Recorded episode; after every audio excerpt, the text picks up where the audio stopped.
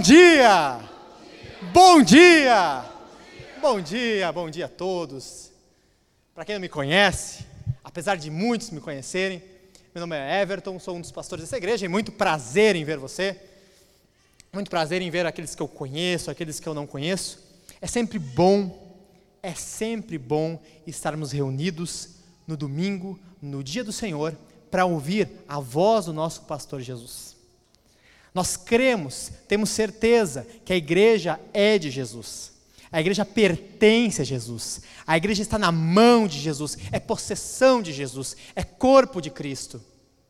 Não é mais uma coisa, não é meramente instituição, não é meramente prédio, não, é o corpo de Cristo. E no mundo todo hoje, no domingo, no dia do Senhor, a igreja de Jesus está se reunindo para cultuar Jesus, para louvar Jesus como você cantou, para orar Jesus como você orou e para ouvir a pregação do Evangelho como você está ouvindo desde o início e vai ouvir agora. Deus é bom. Então, eu falo isso para que você tenha certeza. Você está hoje no lugar certo. Esta hora, este momento, aí sentadinho na sua cadeira, é o lugar onde Jesus quer que você esteja. Jesus quer que você ouça dele nesta manhã. Irmãos, desde já, já no sermão aqui, eu quero falar com vocês o seguinte: você sabe, se você não sabe, eu estou lhe falando agora, você está em guerra. Você está numa peleja brava. Você está lutando em constante batalha. Você, como indivíduo, mas não só você como indivíduo, a igreja de Jesus está em guerra. O povo de Deus está em guerra. Normalmente nós trazemos a guerra de Deus, que nós já vamos tratá-la, como algo pessoal, mas não, a igreja de Jesus está em guerra. O povo de Deus está em guerra.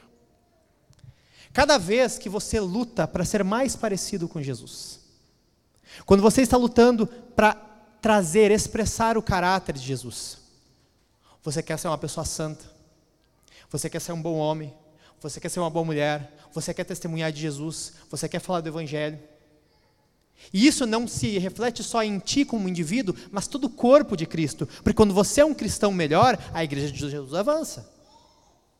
Tudo isso faz com que uma igreja assim avance melhor, combata melhor e ataque melhor o inferno. O que nós temos que lembrar é o seguinte, e nós não lembramos, é que em algum momento haverá um contra-ataque. Em algum momento haverá uma resposta. Em algum momento, o nosso avanço, o avanço da obra de Deus, o avanço da missão de Jesus, o testemunho do Evangelho, pessoas sendo salvas, pessoas sendo alcançadas, pensa bem, se o povo de Deus de fato está avançando e alguém está sendo retirado das garras do diabo, alguém está se arrependendo dos seus pecados, alguém está confessando Jesus, alguém está mudando de vida pelo poder do Espírito Santo, é certo que uma coisa haverá: vai haver um contra-ataque vai haver uma resposta do diabo. Vai haver um dardo inflamado. Ou vocês acham que o diabo vai ficar inerte? E eu estou falando para pessoas aqui que provavelmente estão dizendo o seguinte: eu sei disso. E talvez você saiba. Mas o modo de vida que você tem, a vida muito material, puramente humana, você vive para as necessidades. Você, como diz, mata um leão por dia e beleza. Você trabalha, você se esforça. Como eu disse antes, você quer ser um bom homem, uma boa mulher, beleza. Mas isso está muito material, muito humano. Você não quer pensar muito que há alguém combatendo contra você e contra o povo de Deus. Mas Jesus não quer que você fique desse jeito. Jesus não quer que você fique só nessa dimensão de que, não, a luta é aqui, a luta é contra o meu pecado, a luta é eu aqui com, contra as minhas dificuldades. Como diz os americanos, a minha luta é, com, é eu com os meus demônios. E quando eles falam demônios, são as tuas dificuldades internas, são as tuas tristezas, são os teus abatimentos. E tudo isso é verdade. Mas há uma dimensão além disso. Há algo além disso. Há algo além da luta meramente humana há uma luta contra o inferno. Há uma luta contra o diabo. E é isso que o Evangelho traz para você, é isso que nós queremos comentar hoje. Então pegue sua Bíblia aí, em Efésios, capítulo 6, como está a dica ali no slide. Capítulo 6, versículo 10. Efésios 6, 10. Já acharam aí? Estou bem louco hoje, estou 6, 10, já acharam? Todo mundo já encontrou? Já abriu na primeira página, porque a minha Bíblia já está tão marcada que já abriu na. Aqui, abriu aqui direto. Abriram aí? Acharam? Que bom. Então, me acompanhe aí com seus ouvidos. Efésios 6, a partir do versículo 10. Quanto ao mais, sejam fortalecidos no Senhor e na força do seu poder. Vistam-se com toda a armadura de Deus para poderem ficar firmes contra as ciladas do diabo.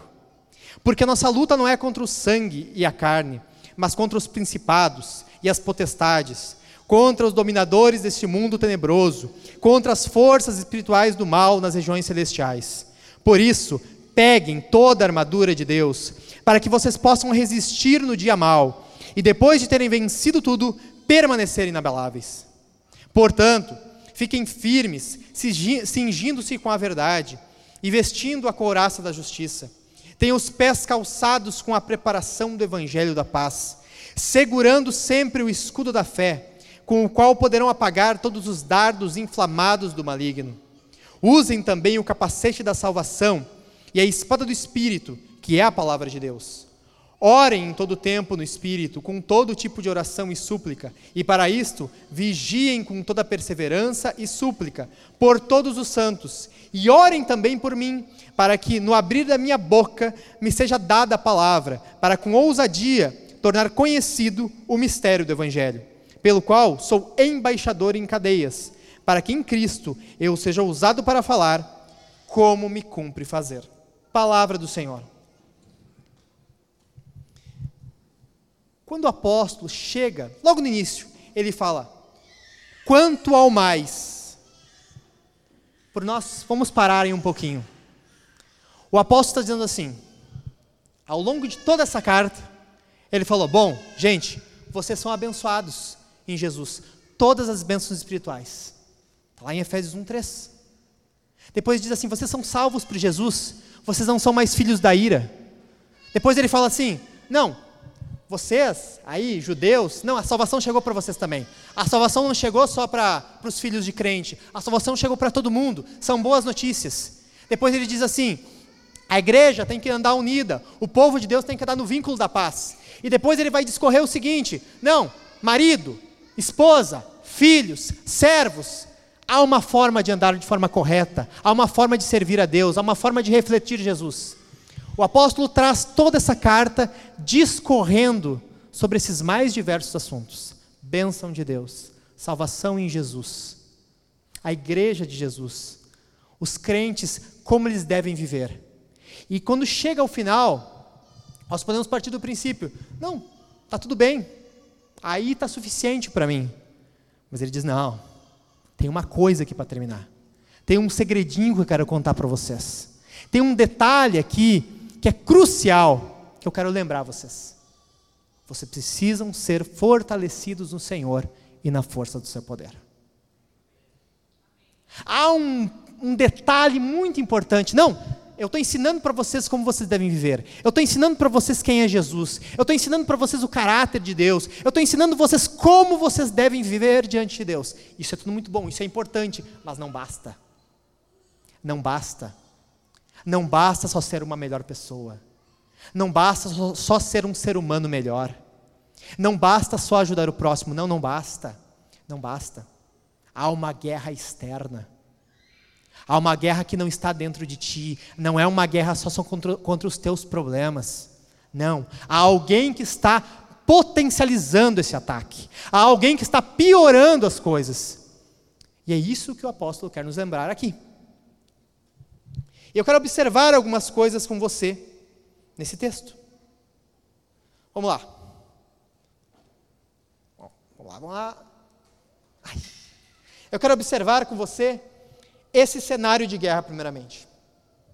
Quando o apóstolo diz assim: quanto ao mais, sejam fortalecidos no Senhor e na força do seu poder. Nós temos uma coisa importantíssima para compreender aqui. Primeiro, nós não estamos sendo chamados, não é um momento para a independência. Basicamente, o que isso quer dizer? Se nós temos que lutar contra alguém, se eu estou dizendo para vocês que tem um inimigo externo, não é que eu dei todos os instrumentos para vocês até aqui e disse vão. Deus não está dando mandamentos para nós, formas de melhorarmos nossa vida, nosso comportamento, uma visão excelsa de Jesus e agora vai sozinho. Grava isso na tua cabeça e te vira. Vai. Luta sozinho, briga sozinho. Não. Você tem que ser fortalecido no Senhor e na força do seu poder. Isso é essencial. Tem muitas pessoas, e talvez você seja uma dessas, que parte do princípio que Deus já me ensinou tudo e agora é minha hora de resolver. Chegou o meu momento. Chegou, de, chegou a hora de eu mostrar para que vim. E tem pessoas com intenções muito boas. Pessoas que querem mostrar serviço. Pessoas que querem demonstrar que Jesus fez alguma coisa para ela. Isso é certo. E isso está bom. Mas tem pessoas que estão deixando isso tomar a sua cabeça, estão meramente, como diz o apóstolo, na força da carne. Elas já esqueceram por que, que elas têm que ser bom cristão. Elas já esqueceram por que, que elas têm que servir. Elas já esqueceram por que, elas têm que fazer bem às pessoas. Elas já esqueceram por que, que tem que ser bom marido, boa esposa. Não, tem que ser bom marido por causa da esposa. Eu tenho que ser boa esposa por causa do marido. Eu tenho que criar filhos porque eles vão ser bons filhos. E tudo está nessa coisa de novo, meramente humana. Mas não. Em todas estas coisas nós precisamos da graça de Deus. Em todas essas coisas nós precisamos do poder de Deus. em todas essas coisas nós precisamos ser revestidos na força do poder de Deus. E talvez você tente tomar essa guerra totalmente humana e quer fazer dela uma guerra sua, basicamente só por ti, porque tem pessoas que acham que parecem meio retardadas ao falar do diabo. Não, você crê que ele existe. Você crê que de vez em quando ele faz uma coisinha ou outra. Mas isso aí, não, não, não, não. Isso aí é só doença. Não, não, não, não, não, não. Isso aí é só depressão. Pode ser, pode ser só doença, pode ser depressão. Mas o diabo nunca está em nada. O diabo nunca age em nada. Não, porque a gente está em Jesus. Os de fora que não conhecem Jesus, que esses estão se ferrando na mão do diabo, mas nós. E alguns ainda vão pior. Não, lá fora também não. Lá fora o, o diabo ensina, o diabo está nos políticos. Lá fora o diabo está numa outra casta. Não, não. O ser humano normal, aquele cara ali, não, é só um probleminha. É, é, é ele não está conseguindo organizar os pensamentos direito. Não, não, influenciado pelo diabo, não, ele é mal mesmo. E é. Mas tem pessoas aqui que desprezam a obra do diabo, porque consideram isso loucura. Mas não. Não é loucura. Pelo contrário, são olhos abertos. Então Deus não está nos chamando para a independência. Não para viver essa guerra por nós mesmos. Não para enxergar as coisas por nossa própria conta. E outra coisa, Deus não está nos chamando para ser o rambo de Deus. Sabe aquelas que, as pessoas que querem viver a vida cristã por si? E eu sirvo, e eu faço, e eu prego, e eu testemunho, e eu me santifico. E não, mulher, não fala dos nossos problemas, não vai enfraquecer eles, vai abalar eles. Sabe aqueles crentes que dizem assim: não, a igreja não precisa saber disso aí. Não, não, esses pecados aqui, vamos tratar entre nós. E ele fala para o íntimo: não, não, eu não preciso de ajuda. Eu não preciso de irmãos que orem por mim. Eu não preciso de irmãos que lutem contra o diabo por mim. Comigo. E entra um outro segundo problema. Eles lutam independente de Deus ou lutam independente da igreja de Deus? Eu quero que você lembre mais uma vez uma coisa muito importante. Não existe ser crente sem igreja. Não existe ser crente sem congregar. Não existe ser, ser crente sem se unir a uma igreja local. Não existe. Mas eu sou, você não é. Você não vive como? Você não se dá ao luxo de te chamar de crente enquanto você não congrega em uma igreja. enquanto você não se liga a uma igreja, enquanto um motivo de fato por força maior não esteja te impedindo de te unir à igreja. Você não se pode dar ao luxo de dizer eu sou crente e não quero congregar, porque isso não existe. Sabe coisas que não existem, elas não existem. É, não faz sentido, né? Coisas que não existem, não há. Ah, mas eu sou um crente sem igreja, isso não existe, então você não é. Jesus não está chamando você para ser independente, não viver independente dele e independente do povo dele. Tá louco, meu, é uma guerra. Você quer ser um soldado sozinho? De novo, você quer ser o ramo de Deus? Tu acha que tu pega a metralhadora sozinho e vai derrubando o inferno? A igreja de Deus nunca pensou assim. Porque assim não funciona. Porque assim você é derrotado no primeiro tiro. Com o povo de Deus você se fecha. Com o povo de Deus você pode confessar seus pecados. Com o povo de Deus você pode receber ajuda. Sabe o que, que muitos pastores dizem? Uma das formas de vencer o pecado é confessar por irmão maduro. Porque só o constrangimento de confessar é algo que Deus produz em nós para não pecar mais. E não deixa de ser algo virtuoso. Porque eu quero honrar a igreja de Deus. Porque eu quero honrar o povo de Deus. Eu quero honrar aquilo que é a imagem de Deus, aquilo que é o corpo de Cristo. É isso que eu preciso que você entenda aqui. Eu estou lembrando você que você está lutando uma guerra e você não pode ir para ela sozinho. Você não pode ir alheio de Deus, viver por ti mesmo. Não, eu vou, eu faço, aconteça, não tem demônio comigo. Eu resolvo tudo. Não, isso é um problema meu, é um problema interno. Ou sem igreja. Não, não, não, os irmãos não precisam saber, ninguém precisa orar por mim, porque, de novo, você volta para um problema de uma luta totalmente humana. O próprio apóstolo, quando está tratando dessa carta, ele fala: o corpo de Cristo é a igreja o encarregado de Deus à igreja, aquele que honra Jesus, aquele que presta glória a Jesus à igreja. Você precisa entender e ter uma visão exaltada da igreja de Deus. Eu sei que para muitos aqui, pode ser o seu caso, você tem uma visão totalmente distorcida da igreja de Deus. Mate isso em você. Isso é a artimanha do diabo.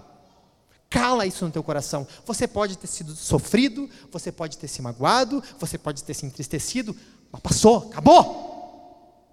Vamos em frente. Porque isso que você tem, essa visão que você tem da igreja de Deus, não é. E se a tua visão da igreja de Deus é porque me magoaram, porque me confrontaram nos teus pecados, a tua visão está certa. Mas o teu segmento está errado. A igreja de Deus tem exatamente esse papel. Então, quando nós observamos esse cenário de guerra, nós não temos um chamado para independência. Não, temos que ser dependentes do Senhor e dependente dos nossos irmãos. Dependente. Isso dói tanto hoje. Nesse mundo mais individualizado, dói tanto eu ser dependente de alguém. Deus está te chamando para ser dependente dos teus irmãos. Dependente do clamor dos teus irmãos. Dependente da oração dos teus irmãos.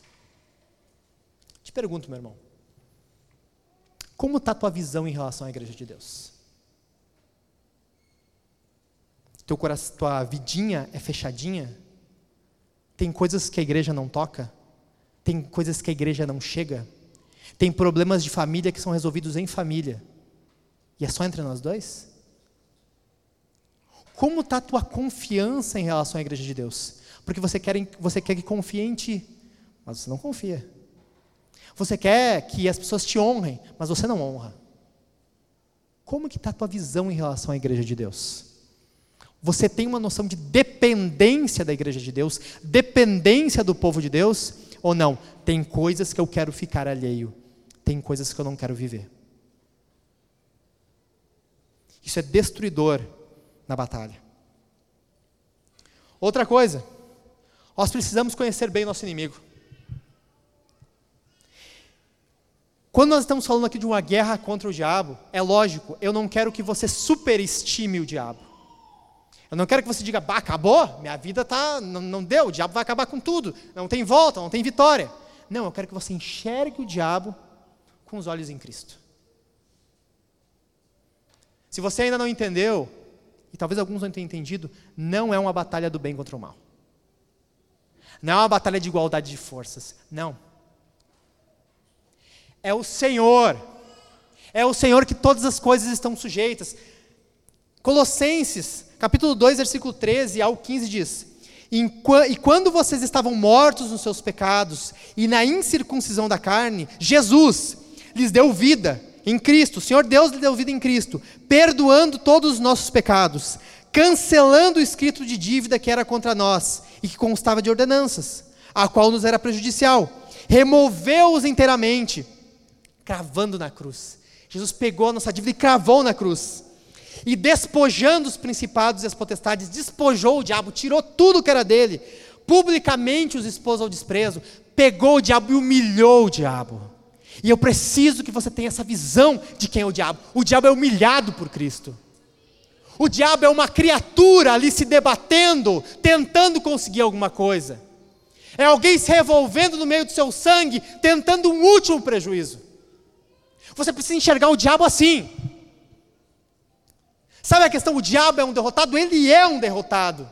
Ele é um derrotado diante de Cristo. Ele foi despojado por Jesus. Eu quero que você monte muito bem essa imagem na tua cabeça. O diabo é alguém tentando se debater agora, se debatendo, desesperado, tentando fazer algum prejuízo, porque a hora dele está chegando. É essa visão que você tem que ter do teu inimigo. Você tem medo do diabo? Você tem medo do inferno? Você tem receio de avançar muito na obra de Deus? Você tem receio de orar um pouquinho mais? Você tem receio de ter mais comunhão com Jesus porque você teme o confronto do diabo? Você teme de falar de Jesus para certas pessoas porque você sabe que ali vai ter confronto com o diabo? Você tem medo do bandista? Você tem medo do Pai de Santo? Você tem medo de trabalhos de macumba contra você? O Senhor Jesus sujeitou todas essas coisas. O Senhor Jesus sujeitou tudo aquilo que se chama deuses. O Senhor sujeitou todos os Exus e qualquer outra coisa parecida. Jesus sujeitou todas essas coisas. Você está sendo chamado aqui para não ter medo do diabo, porque eu sei que tem pessoas aqui que ainda têm medo do diabo. Enxergue o diabo com as óticas de Jesus. Jesus humilhou o diabo. Jesus disse: A mim foi dada toda a autoridade no céu e na terra. É dele. É dele. O diabo não tem autoridade. O diabo não tem poder nenhum. Você precisa enxergar o diabo assim, assim. Assim. É uma luta. Mas é uma luta diante de um inimigo com os dias contados.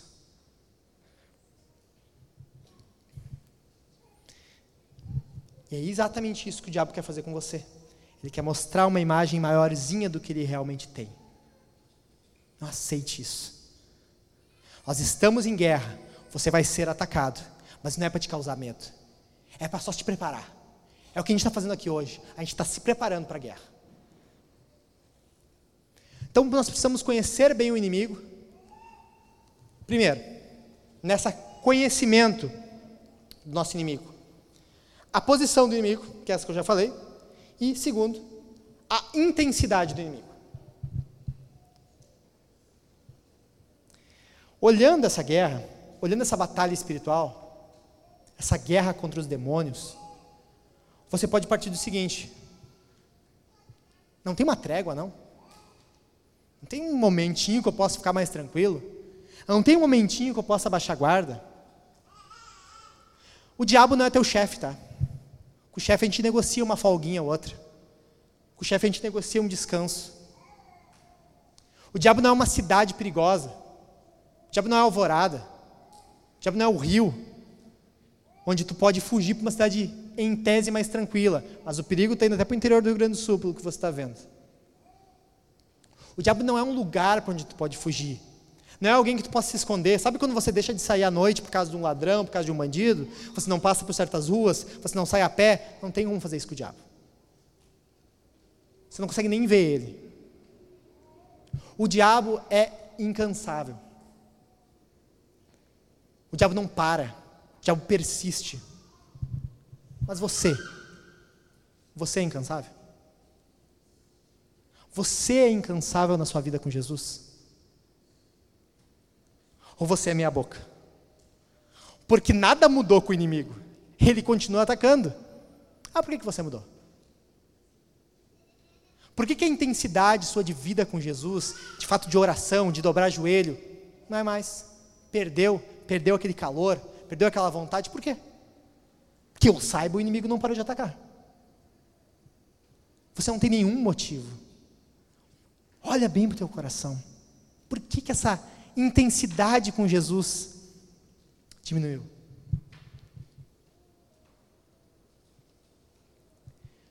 O apóstolo Pedro mostra o diabo como um leão ao nosso redor, tentando conseguir alguma coisa, tentando nos derrubar de alguma forma. Nós precisamos estar fechados com Jesus. Essa é a coisa mais engraçada que eu já vi, mas é. Tem que estar fechado com Jesus. Tem que estar ali, unidozinho com Jesus. Como eu falei, a igreja é o corpo de Cristo, é a noiva de Cristo. Essa comunhão é constante. Precisamos entender isso. Precisamos de comunhão plena com Jesus, intensidade em Jesus. O diabo vai continuar atacando. Não tem fuga. Ele é incansável. Mas nós vamos ser mais incansáveis com Jesus. Por isso que Jesus está chamando você para perseverar. Perseverar. Lutar. Lutar em práticas espirituais. Lutar em oração. Lutar em comunhão. A luta do diabo é incansável, mas em Jesus nós somos ainda mais incansáveis.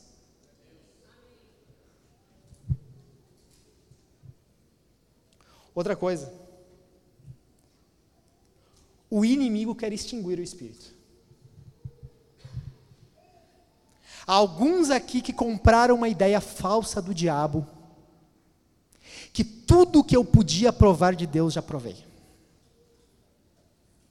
Há uma falsa ideia do diabo que eu não consigo chegar a lugar nenhum, que não adianta eu orar mais, que não adianta eu buscar mais a Deus. O que eu podia extrair de Deus, eu já extraí. O que eu podia ser cheio de Deus, eu já fui. O que eu podia receber de Deus, eu já recebi. Meu irmão, olha bem para você. Se você recebeu tudo o que Deus podia dar, por que você é assim? Por que, que você está desse jeito? E aqui, meu irmão, não tem erro. Porque se eu falar isso para você, se eu falar isso para o John Piper, não tem, não tem. Jesus é uma fonte inesgotável. O diabo engana com um pensamento apático, morto, que de Deus a gente não pega mais nada. Mas a gente é como um galho de árvore, né? Se a gente ficar afastado da nossa fonte, da nossa seiva, a gente morre. O diabo quer extinguir o espírito em você. E o dardo que ele manda é esse. Não tem mais nada de Deus. Acabou. Eu estou bem. Agora é só seguir essa oraçãozinha do café da manhã, do almoço, do jantar, eu estou bem. Jesus quer renovar a tua esperança nele a tua expectativa nele. E a gente vai ver isso aqui.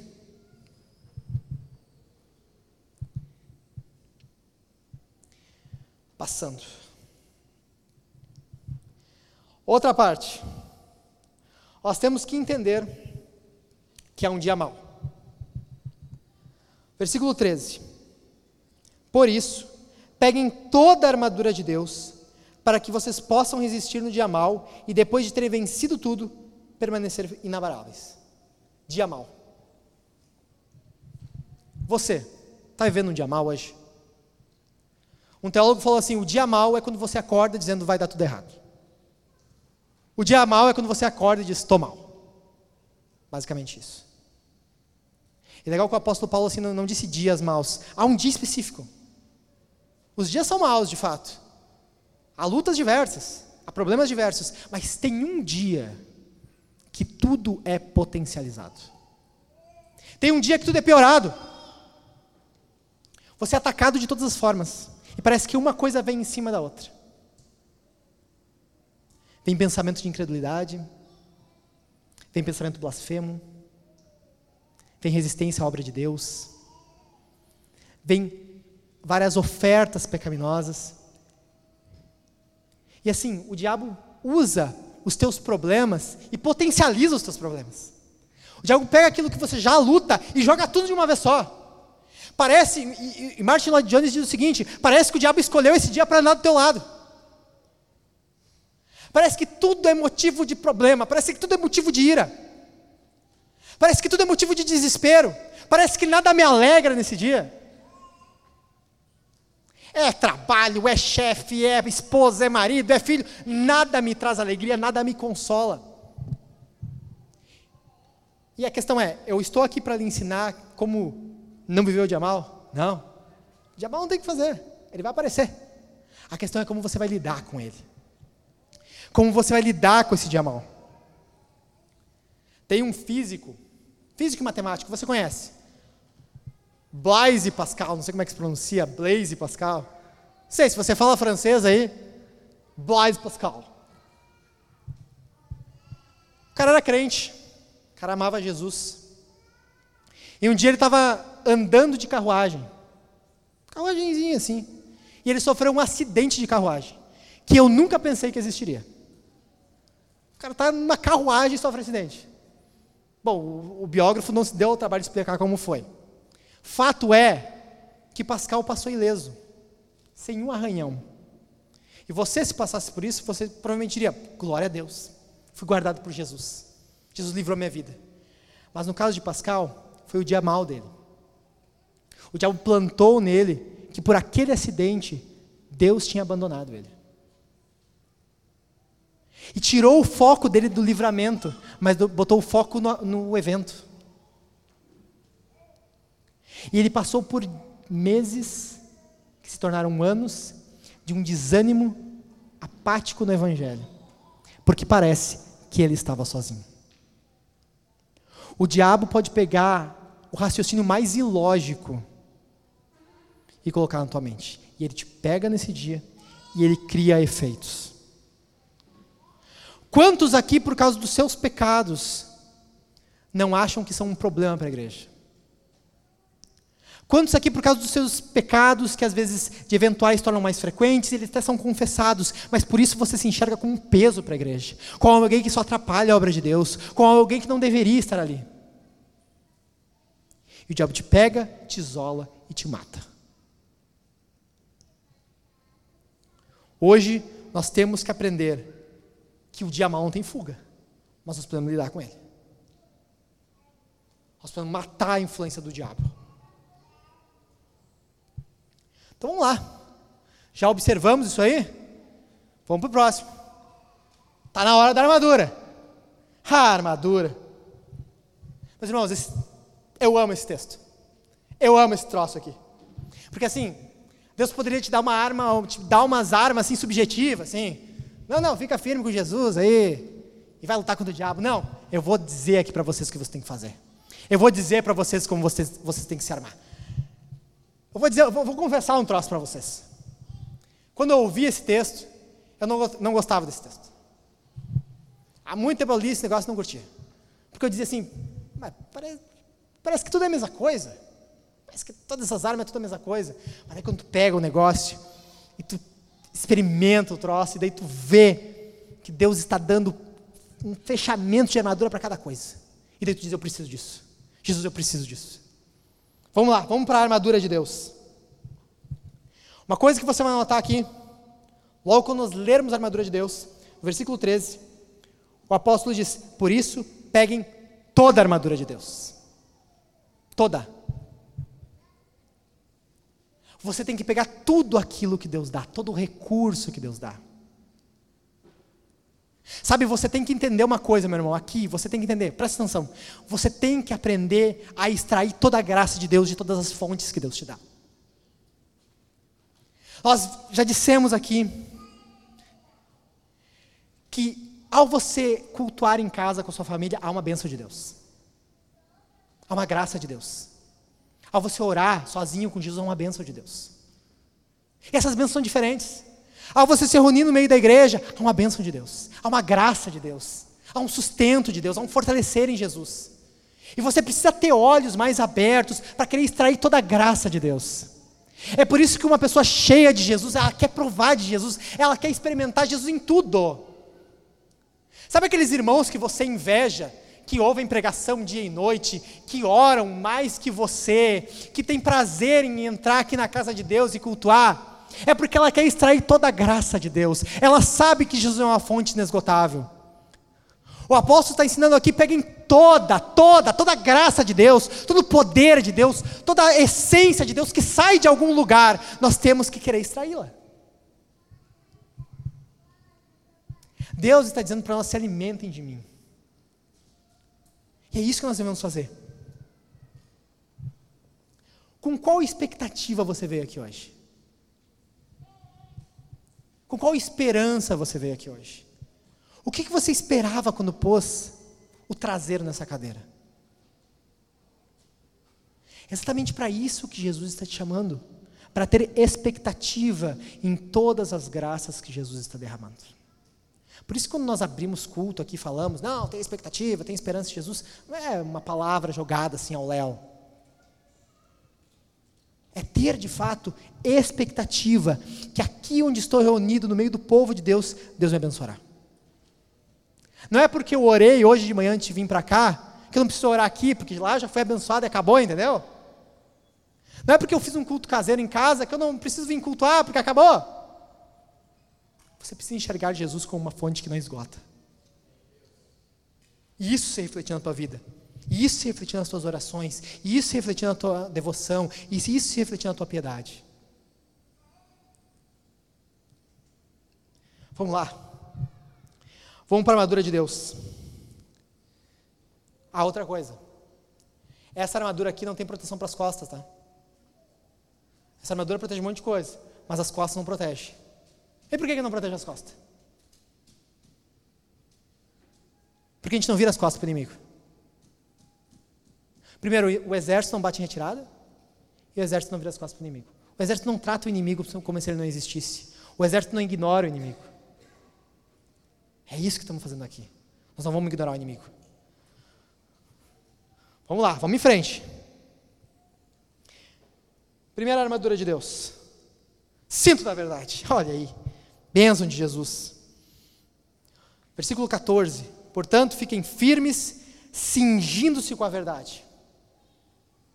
Esse cinto da verdade é quase como uma roupa de baixo.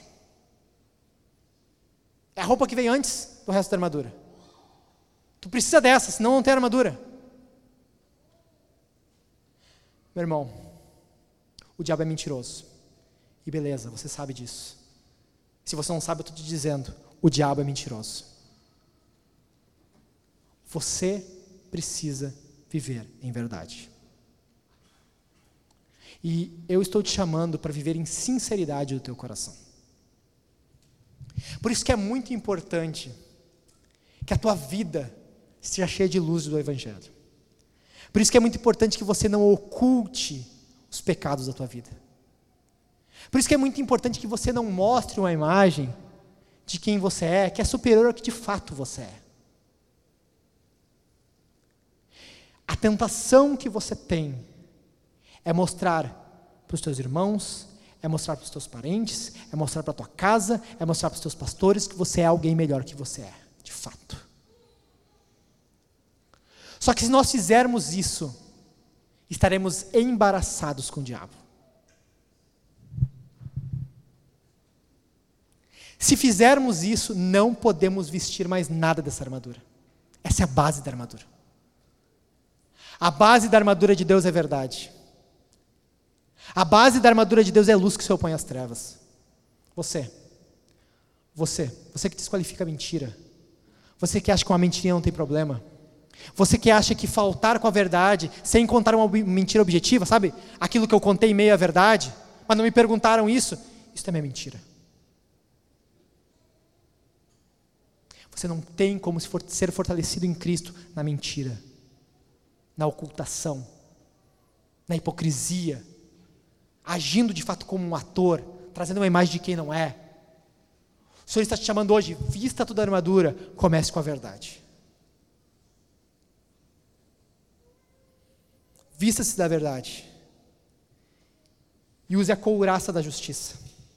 O que é essa couraça? Uma proteção de frente.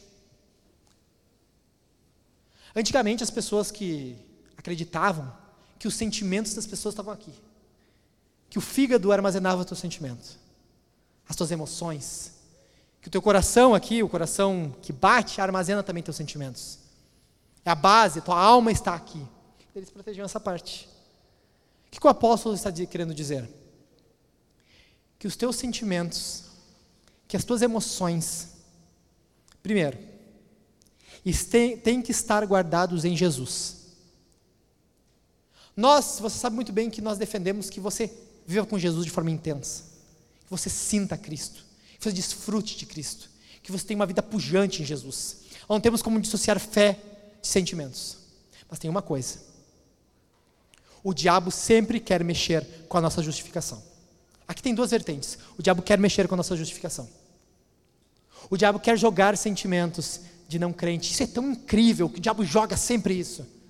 Não crente, perdido, vai para o inferno, não tem solução. Guarde bem o teu coração em Jesus. Proteja os teus pensamentos, proteja os teus sentimentos. Não deixe que o diabo venha com maus sentimentos para você. Primeira vertente é essa. E a segunda vertente é: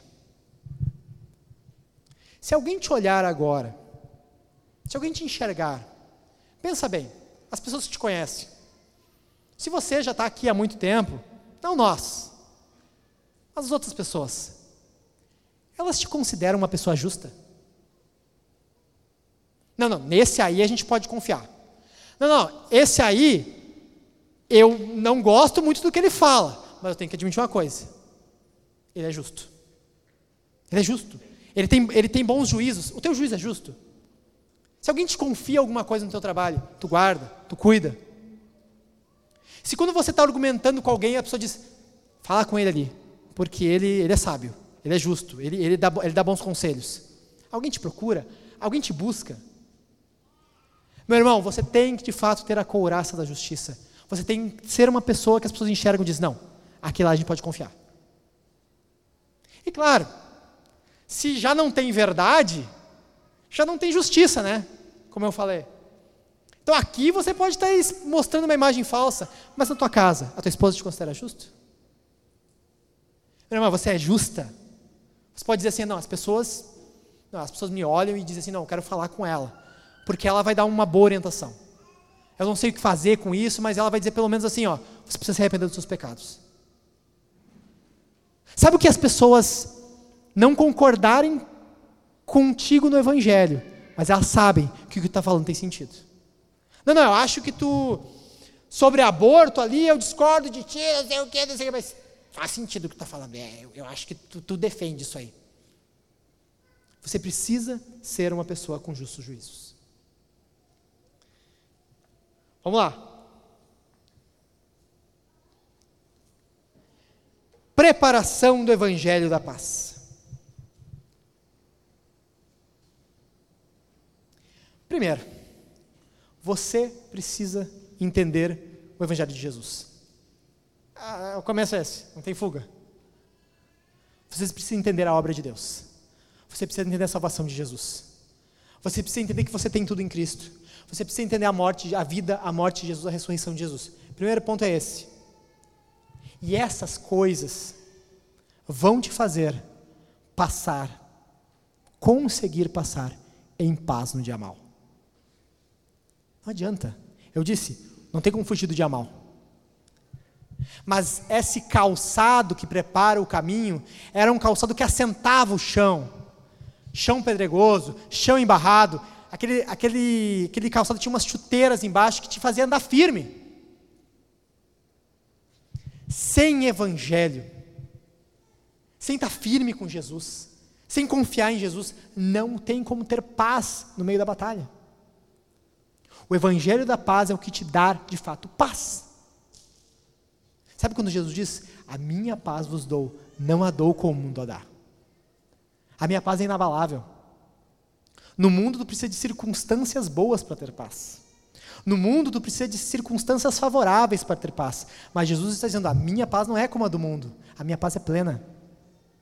Você passa por tribulação, você passa por tristeza, você passa por dor, mas você está tão firme com Jesus que você consegue passar ponto a ponto. Você sofre, não é que você não sofra, mas você está olhando para Jesus. A esperança do Evangelho está em você. Nós conversamos com uma irmã um tempo atrás, aqui na igreja que não é, não é membro aqui. E ela estava reaparecendo um câncer nela. E quando você olhava para ela, e como ela estava lidando com aquilo, você percebeu o seguinte: há uma paz sobrenatural ali.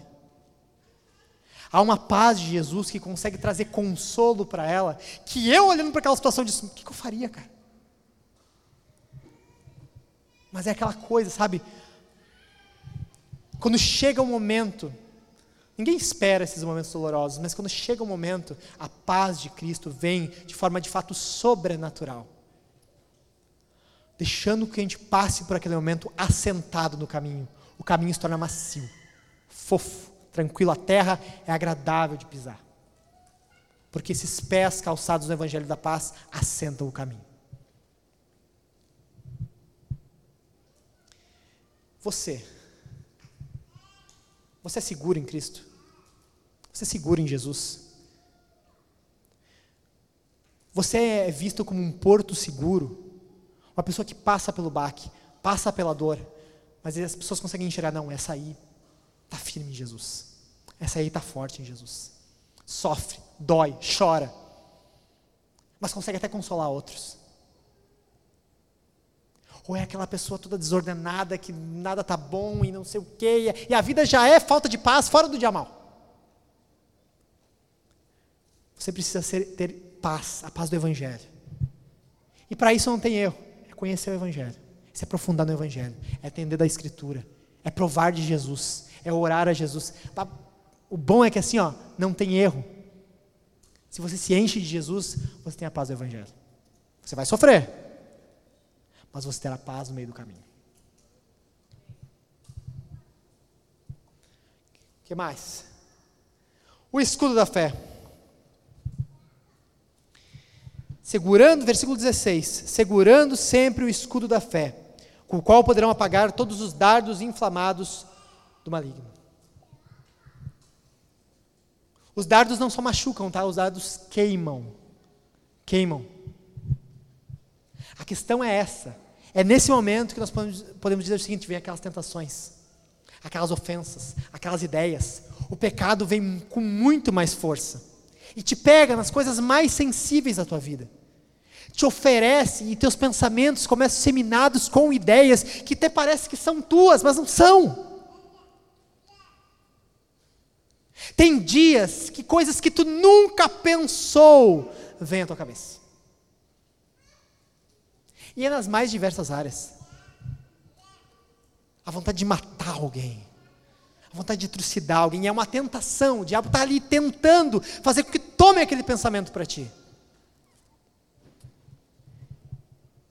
Aí, a palavra de Deus se mostra como arma de defesa. Você faz como Jesus. Você rechaça com a palavra. Não, não, não. Isso aqui não é meu.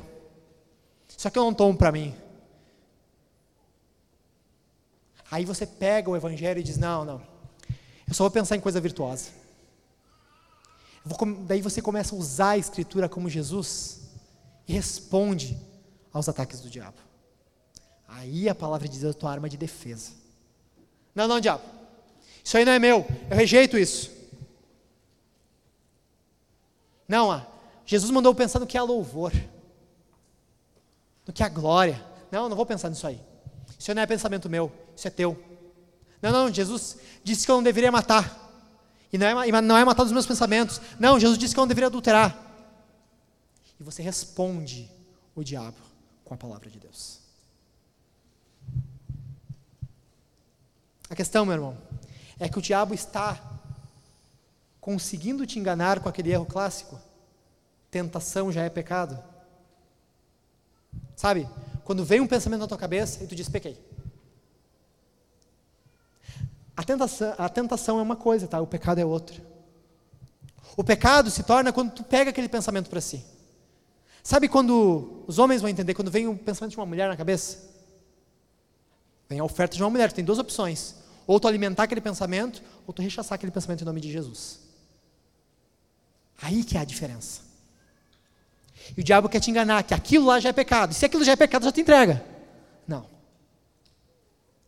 Rechaça o pensamento diabólico. Rechaça o pensamento diabólico com o escudo da fé. Não, isso não é meu. Isso não é pecado. Jesus foi tentado. Tentado é uma coisa, pecado é outra. Não, diabo, não vou cair no teu pecado. Toda vez que vem um pensamento imundo na tua cabeça, diz, não, Isso não é meu. Isso não é meu, eu rejeito isso em nome de Jesus. Vamos lá. Capacete da salvação.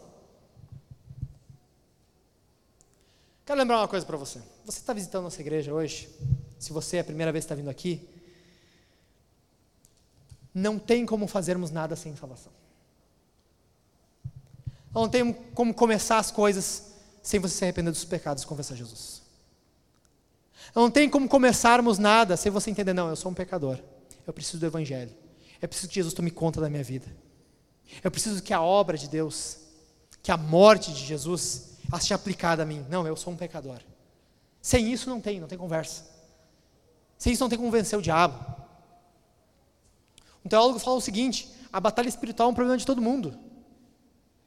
Só os não crentes não sabem resolver. Só os ímpios não têm como resolver. Mas o diabo ataca todo mundo. Ataca quem está dentro da igreja e quem está fora. Quem é crente e quem não é. A questão é: primeiro passo é ser salvo. Ok? Você, você que está visitando aqui a gente, você que veio nesse sermão pela primeira vez, você que já ouviu alguma coisa de evangelho, você que é convidado por alguém, Jesus está te chamando hoje a confessar os teus pecados a te arrepender, a ver quem de fato tu é. Você não é uma boa pessoa. Você é uma pessoa má. Todos esses pensamentos que eu falei até agora já passaram pela tua cabeça e muitos tu alimentou. Está na hora de tu te arrepender dos teus pecados. Está na hora de tu buscar refúgio em Jesus, porque só Ele pode perdoar os teus pecados. Só Ele pode te salvar de fato. Só Ele pode te livrar da morte, porque isso vai te livrar da morte. O começo é salvação. Você está vendo aqui sobre o diabo e não sei o que, lutar contra o diabo. Antes do diabo você precisa de Jesus. Antes de lutar contra o diabo você precisa de Cristo. Antes de lutar contra o inferno, você precisa ser salvo do inferno. Você precisa do Evangelho. Você precisa confessar Jesus. Você precisa se arrepender, crer na obra de Jesus e ser transformado. Amém? E o que mais que esse capacete da salvação faz. O capacete da salvação permite que nós consigamos olhar lá para o fim da vida e vermos que nós estaremos com Jesus. Eu enxergo lá para o fim e digo: não, eu não vou ceder agora. Isso aqui é só um momento na minha vida, mas eu estou esperando o alvo. Eu estou alimentando a esperança da salvação. Eu estou nutrindo a esperança de que lá com Jesus isso tudo vai acabar. Eu vou passar por isso. Eu vou lembrar que Jesus está reservando uma coroa para mim. Eu vou lembrar que eu estarei na mesa do Senhor, comendo com Jesus no último dia. Não, não, eu vou passar por isso. Eu estou me alimentando da esperança da salvação. Como diz o apóstolo Paulo em 1 Tessalonicenses 5,8 o capacete da esperança da salvação, a esperança da salvação. Sabe que eu, eu li uma coisa muito curiosa, que o apóstolo Pedro, em 1 Pedro 5, versículo 1, ele fala, aos, aos presbíteros que há, que há entre vocês, eu presbítero como eles, testemunha dos sofrimentos de Cristo. E daí um, foram comentar e disseram o seguinte, não, o apóstolo Paulo foi testemunha dos sofrimentos de Cristo? Foi, mas ele foi testemunha da transfiguração. Ele foi testemunha da glória. Ele foi testemunha da assunção aos céus. Mas por que, que ele está sendo testemunha dos sofrimentos de Cristo? Porque ele lembra que lá ele negou a Cristo. Ele lembra exatamente daquele momento que ele mais faltou. Porque quando pega o Evangelho e vê o que, que, Paulo, o que, que Pedro estava fazendo no meio dos sofrimentos de Cristo, Pedro estava negando Jesus. Não tinha nenhuma glória para ele ali. Mas é quando ele vê isso, eu sou testemunha dos sofrimentos, eu vejo o que eu fiz, mas eu vejo o que Jesus fez por mim.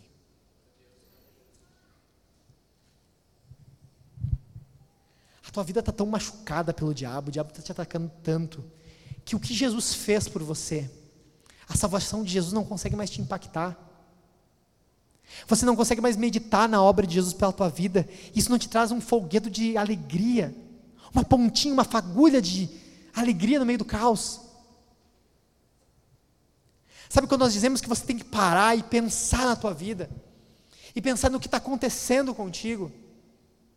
E pensar para onde você está indo, e lembrando, eu estou indo para lá, porque Jesus me tirou de outro lugar. Jesus me tirou da morte, é por isso que eu estou caminhando em direção ao céu. É por isso também que eu estou sendo atacado desse jeito pelo diabo. É por isso que eu tenho um remédio contra o diabo. Você precisa se alimentar da esperança da salvação. Pegar esse capacete e proteger bem a tua cabeça. Por fim, meus irmãos, a espada do Espírito. Lembra lá do escudo da fé? O escudo da fé te defendeu do diabo. Agora você ataca. Agora você pega essa palavra de Deus, você abre tua boca para testemunhar de Jesus. Agora você aprendeu a palavra de Deus e você tem estudado o Evangelho para te defender dos pensamentos imundos do diabo, agora você vai testemunhar. Agora você vai falar do Evangelho. Você quer que pessoas sejam alcançadas? Você quer que pessoas sejam salvas? Não tem como pessoas serem salvas sem o Evangelho, sem pregar o Evangelho. Eu quero que você tenha relacionamentos com as pessoas, que você fale das pessoas do Evangelho, você seja paciente com as pessoas, mas não dá para tirar o Evangelho. O que liberta, o que transforma é o Evangelho. Você responde ao diabo com a palavra de Deus, vence a tentação e vai em frente. A batalha da santificação continua. A batalha da vida com Deus continua. A batalha de honrar Jesus continua. A batalha de sermos homens decentes, mulheres decentes e decentes, que eu digo, pessoas que querem que o nome de Jesus seja glorificado, continua. Eu vou continuar servindo Jesus. Eu vou continuar honrando a palavra de Deus. Agora eu vou atacar. A espada do Espírito é tua arma de ataque. Te protege com ela e ataca com ela. Mas não dá para tirar essa. Qual a importância que você dá para a Escritura? Porque a gente fala de Escritura, de Bíblia, a gente está com a Bíblia aberta aqui pregando, não sei o quê. Mas qual a importância você dá para a Escritura? É muito legal vir aqui no culto e ouvir a pregação de domingo. Mas o Evangelho, de fato? Você se dedica a aprender ele? Ou basta só a pregação de domingo? E basta a pregação de domingo para agora, porque quando sair ali botar os pés para fora, ele não lembra de mais nada. Você se dedica a conhecer a Escritura, a estudar a Escritura, a de fato, não, não, eu tenho lido de manhã cedo, eu tenho feito meu devocional de manhã cedo, eu tenho lido no culto caseiro, eu tenho ouvido as pregações, tá, e mais. E mais, nós entendemos ela como arma de ataque, é mais. Nós precisamos de mais Bíblia, mais entendimento, mais compreensão.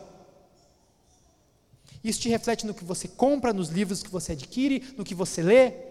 Tudo isso, você tem que manifestar um desejo de conhecer o Evangelho, conhecer a palavra de Deus, manejar bem a palavra de Deus.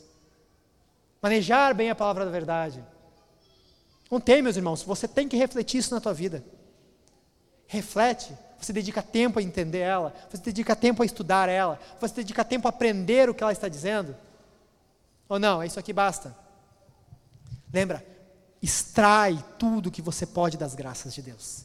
A palavra de Deus é fonte para isso. Amém? E por fim, meus irmãos,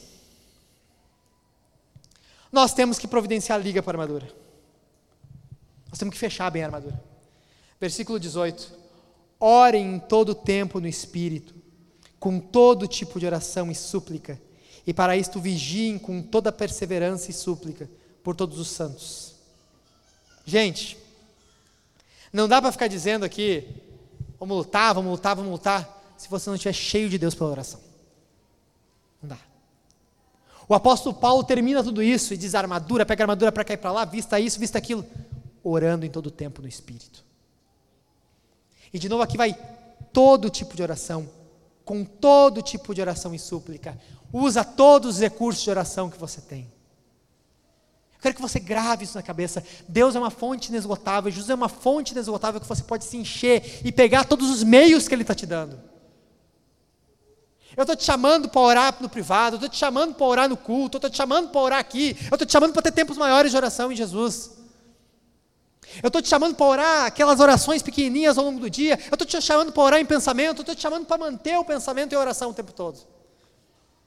Não adianta, a nossa mente tem que estar voltada em Jesus. Nessa guerra não tem outra opção. E que bom que temos essa opção. Você está sendo chamado para orar. Todo tipo de oração. E não só todo tipo de oração. Você está sendo chamado também para matar a ideia de isolamento. Porque agora você aprendeu, eu vou orar. Mas daí você ora por ti.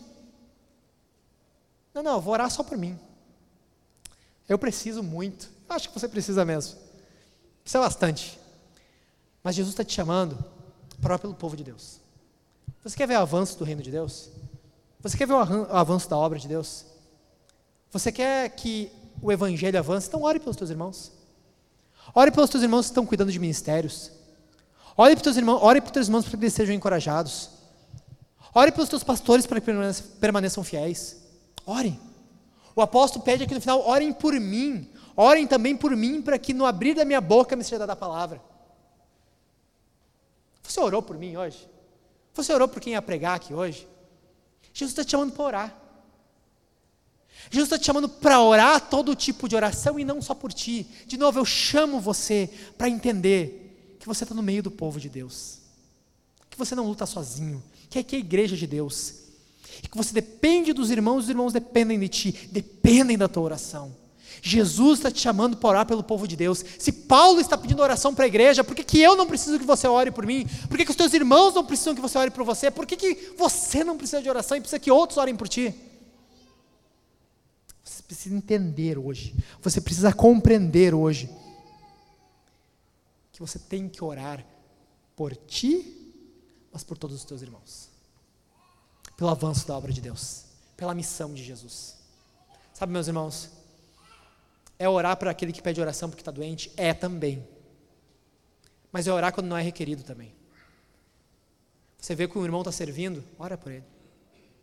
Dedica uns um segundinho da tua oração por ele. Nós queremos que as pessoas orem umas pelas outras. Nós queremos que as pessoas não se constranjam a orar umas pelas outras. E que as pessoas demonstrem amor quando oram umas pelas outras. Amém? Todo tipo de oração. E acabando, pondo uma pedra nessa ideia de isolamento. Meus irmãos, vamos vestir a armadura de Deus? Vamos atacar o inferno? Vamos vencer o diabo? A vitória é certa. É só batalha após batalha, a gente vai vencer em nome de Jesus. Vamos ficar de pé?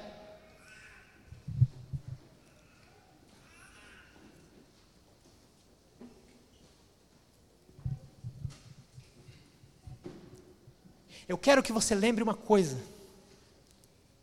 que essa armadura é de Deus, porque Jesus vestiu ela primeiro.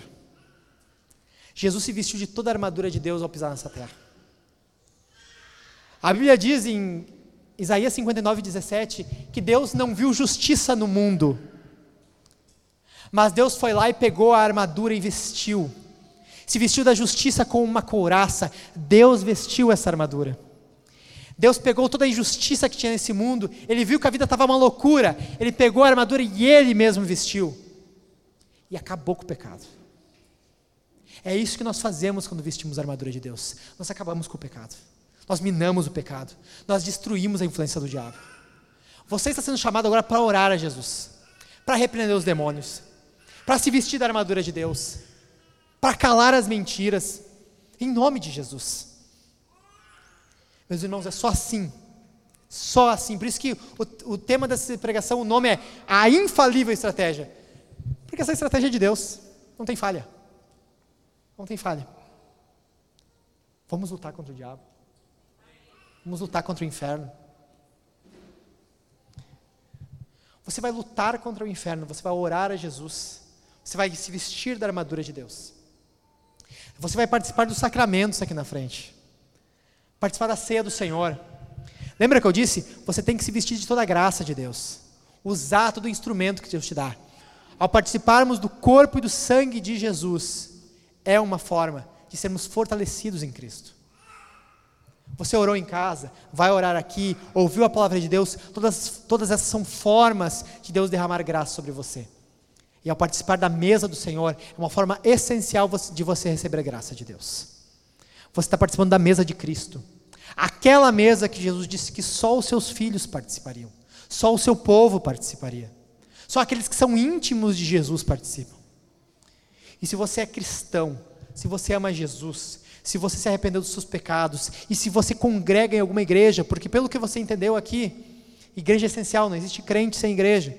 Se você congrega em alguma igreja, sendo a nossa ou outra, você é convidado a participar do pão e do sangue.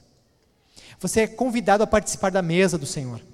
Vai ter dois casais ou dois, uma, duas duplas de irmãos aqui, um com pão e outro com cálice. Você vai pegar o pão e molhar no cálice, ou no vinho, ou no suco, de acordo com a tua consciência. Cálice bronze vinho, cálice dourado suco. Guarda bem isso. Você também vai ofertar aqui. Meus irmãos, não dissocia as coisas materiais das coisas espirituais. Você tem que viver as duas coisas. A oferta é uma forma de você ajudar, contribuir, promover a obra de Deus. A oferta que você dá faz com que a obra de Deus avance. Então, sim, é uma das formas de você ver o avanço do reino de Deus. Não só para sustento básico, não para sustento de prédio, mas para que, de fato, pessoas mais possam ser alcançadas. Ou você acha que são alcançadas só por sonho, só por imaginação? Todas as coisas. Vamos usar toda a graça de Deus. A graça de Deus através do dinheiro também. Deus permite que a gente abençoe pessoas através dos recursos. Então, você está sendo chamado para ser generoso hoje, a ofertar ao Senhor. Nós precisamos de uma oferta de, no mínimo, 4 mil reais. 4 mil e 13 reais, só para as despesas que vão começar essa semana agora. É só para despesa, entende? Não é para fazer nada além disso. Então você está sendo chamado para ser generoso. Nós queremos uma oferta acima disso, para conseguirmos investir, para a igreja de Deus continuar avançando. Então seja generoso hoje. Jesus te trouxe aqui de fato para também ser generoso. Jesus conta com o recurso que está no seu bolso. Você pode ofertar ali no gasofilácio, oferta clássica, ou ofertar nas máquinas de cartão, crédito, débito, seja como for. Tem ali o Pix ali colado ali nas paredes. Você é livre. Oferte. O importante é que você oferte. E nós não te chamamos para dar do resto, tá? Dê uma oferta assim, eu quero que isso seja para o Senhor. Não os 20 centavos furados da minha carteira que eu esqueci quando lavar a roupa, eu achei ele no meio da máquina de lavar. Não. É uma oferta dedicada ao Senhor, de fato. Quando eu dedico alguma coisa, eu tiro algo de fato, eu tiro algo que é meu, eu tiro algo que me, que me custa. De fato é isso. Eu tiro algo que me custa. Se 20 centavos não te custa, nem tira. Mas se você só tem 20 centavos e isso te custa muito, aí vai, vai firme. Jesus está te abençoando. Amém? E no meio de tudo isso, você vai cantar a Jesus. Porque Jesus venceu os demônios. Você vai louvar Jesus, você vai levantar suas mãos e exaltar o nome de Jesus, porque Jesus venceu todos os principados, todas as potestades. Jesus está sentado no trono, ninguém tira ele de lá. O resto é tudo criação, mas o Criador está lá, sentado no seu trono, governando sobre o mundo, toda a autoridade está nas suas mãos. É esse Jesus que você vai orar, é esse Jesus que você vai clamar, e é esse Jesus que você vai cantar. Você vai louvar esse Deus, porque não tem como a gente ficar quieto. Não tem como a gente ficar calado. A gente vai exaltar o nosso Jesus. Amém? Amém? Amém? Vamos orar a Jesus com alegria, com expectativa. Curva sua cabeça e feche seus olhos. Jesus, Jesus, não tem como nós ouvirmos de Ti, Senhor, do Teu poder, do Teu alcance, Senhor entendermos que todo poder está nas tuas mãos, que toda graça, Senhor, que toda autoridade, Senhor, está em tuas mãos. Não tem como nós ouvirmos isso, Senhor, e não clamarmos a Ti. Não entendermos, Senhor, que de Ti nós podemos extrair graça, Senhor, e que o Senhor quer nos dar essa graça. Jesus, nós pedimos a, o poder do Teu Espírito nessa manhã. Nós pedimos, Senhor, a autoridade do Teu Espírito. O Senhor derrama graça, Senhor. O Senhor derrama poder do teu espírito para enfrentarmos os demônios. Senhor, que nós possamos hoje cingirmos da verdade, Senhor, eliminarmos a verdade, a mentira em nós. Senhor, que nós possamos nos encher de justiça, Senhor. Que o evangelho da paz esteja em nós. Que o capacete da salvação, Senhor. Que a espada do espírito. Que o escudo da fé, Senhor. Que todos os elementos da tua armadura, Senhor, estejam bem firmados em nós e cheios do poder do Espírito Santo, Senhor, a tua igreja avança em missão. Senhor, tira os pensamentos enganosos, Senhor, tira os sofismas, as mentiras. Nós repreendemos todo o pensamento mentiroso do diabo, todo ataque do diabo, toda tentação do diabo que esse irmão está quase caindo, nós repreendemos isso em nome de Jesus. Porque todo poder está em Cristo, toda autoridade está em Cristo. Jesus humilhou os demônios e é no poder de Jesus que nós estamos avançando. Jesus derrama poder sobre o teu povo, derrama autoridade sobre o teu povo para pregar o Evangelho, para falar com poder, para falar com unção de Deus, em nome de Jesus. Ah, Jesus, há todo poder em Teu nome, há toda autoridade no Teu nome, Senhor, e nós cremos nisso. Nós cremos que o Senhor nos libertou do inferno para atacarmos o inferno. Senhor, derruba os demônios, Senhor. Nós queremos que a igreja derrube as portas do inferno. Que pessoas que ainda estão resistentes ao Evangelho, Senhor, venham ser derrubados os poderes do inferno dessas pessoas. Jesus, derruba, Senhor, as mentiras, as cegueiras, Senhor e que o Senhor triunfe em corações endurecidos, que o Senhor triunfe em corações endurecidos pelo diabo. Senhor, que o Senhor alcance os teus nessa manhã. Senhor, quebre cadeias, Senhor. Nós oramos a Ti. O Senhor é todo-poderoso. Senhor, nós te louvamos, exaltamos a Ti, Senhor, porque em Ti todo o poder está. Nós só podemos nos alegrar nessa manhã, Senhor, porque em Ti está toda a glória, em Ti está todo o louvor. Senhor, queremos exaltar o Senhor, glorificar a Ti. Bendito seja o Teu nome, Senhor. Exaltado seja o Senhor, Jesus. Todo o poder está em Ti. Louve o Senhor, meu irmão. Exalte o Senhor, igreja de Deus. Exalte o Senhor. Dê palavras de glória ao Senhor. Abra a tua boca, levante as tuas mãos. Exalte Jesus. Come now, fount of every blessing. Tune my heart to sing thy grace. Streams of mercy never ceasing. Call for songs of loudest praise. Teach me some melodious sonnet, sung by flaming tongues above. Praise the mount I'm fixed upon it. Mount of God's unchanging love. Here I raise my Ebenezer.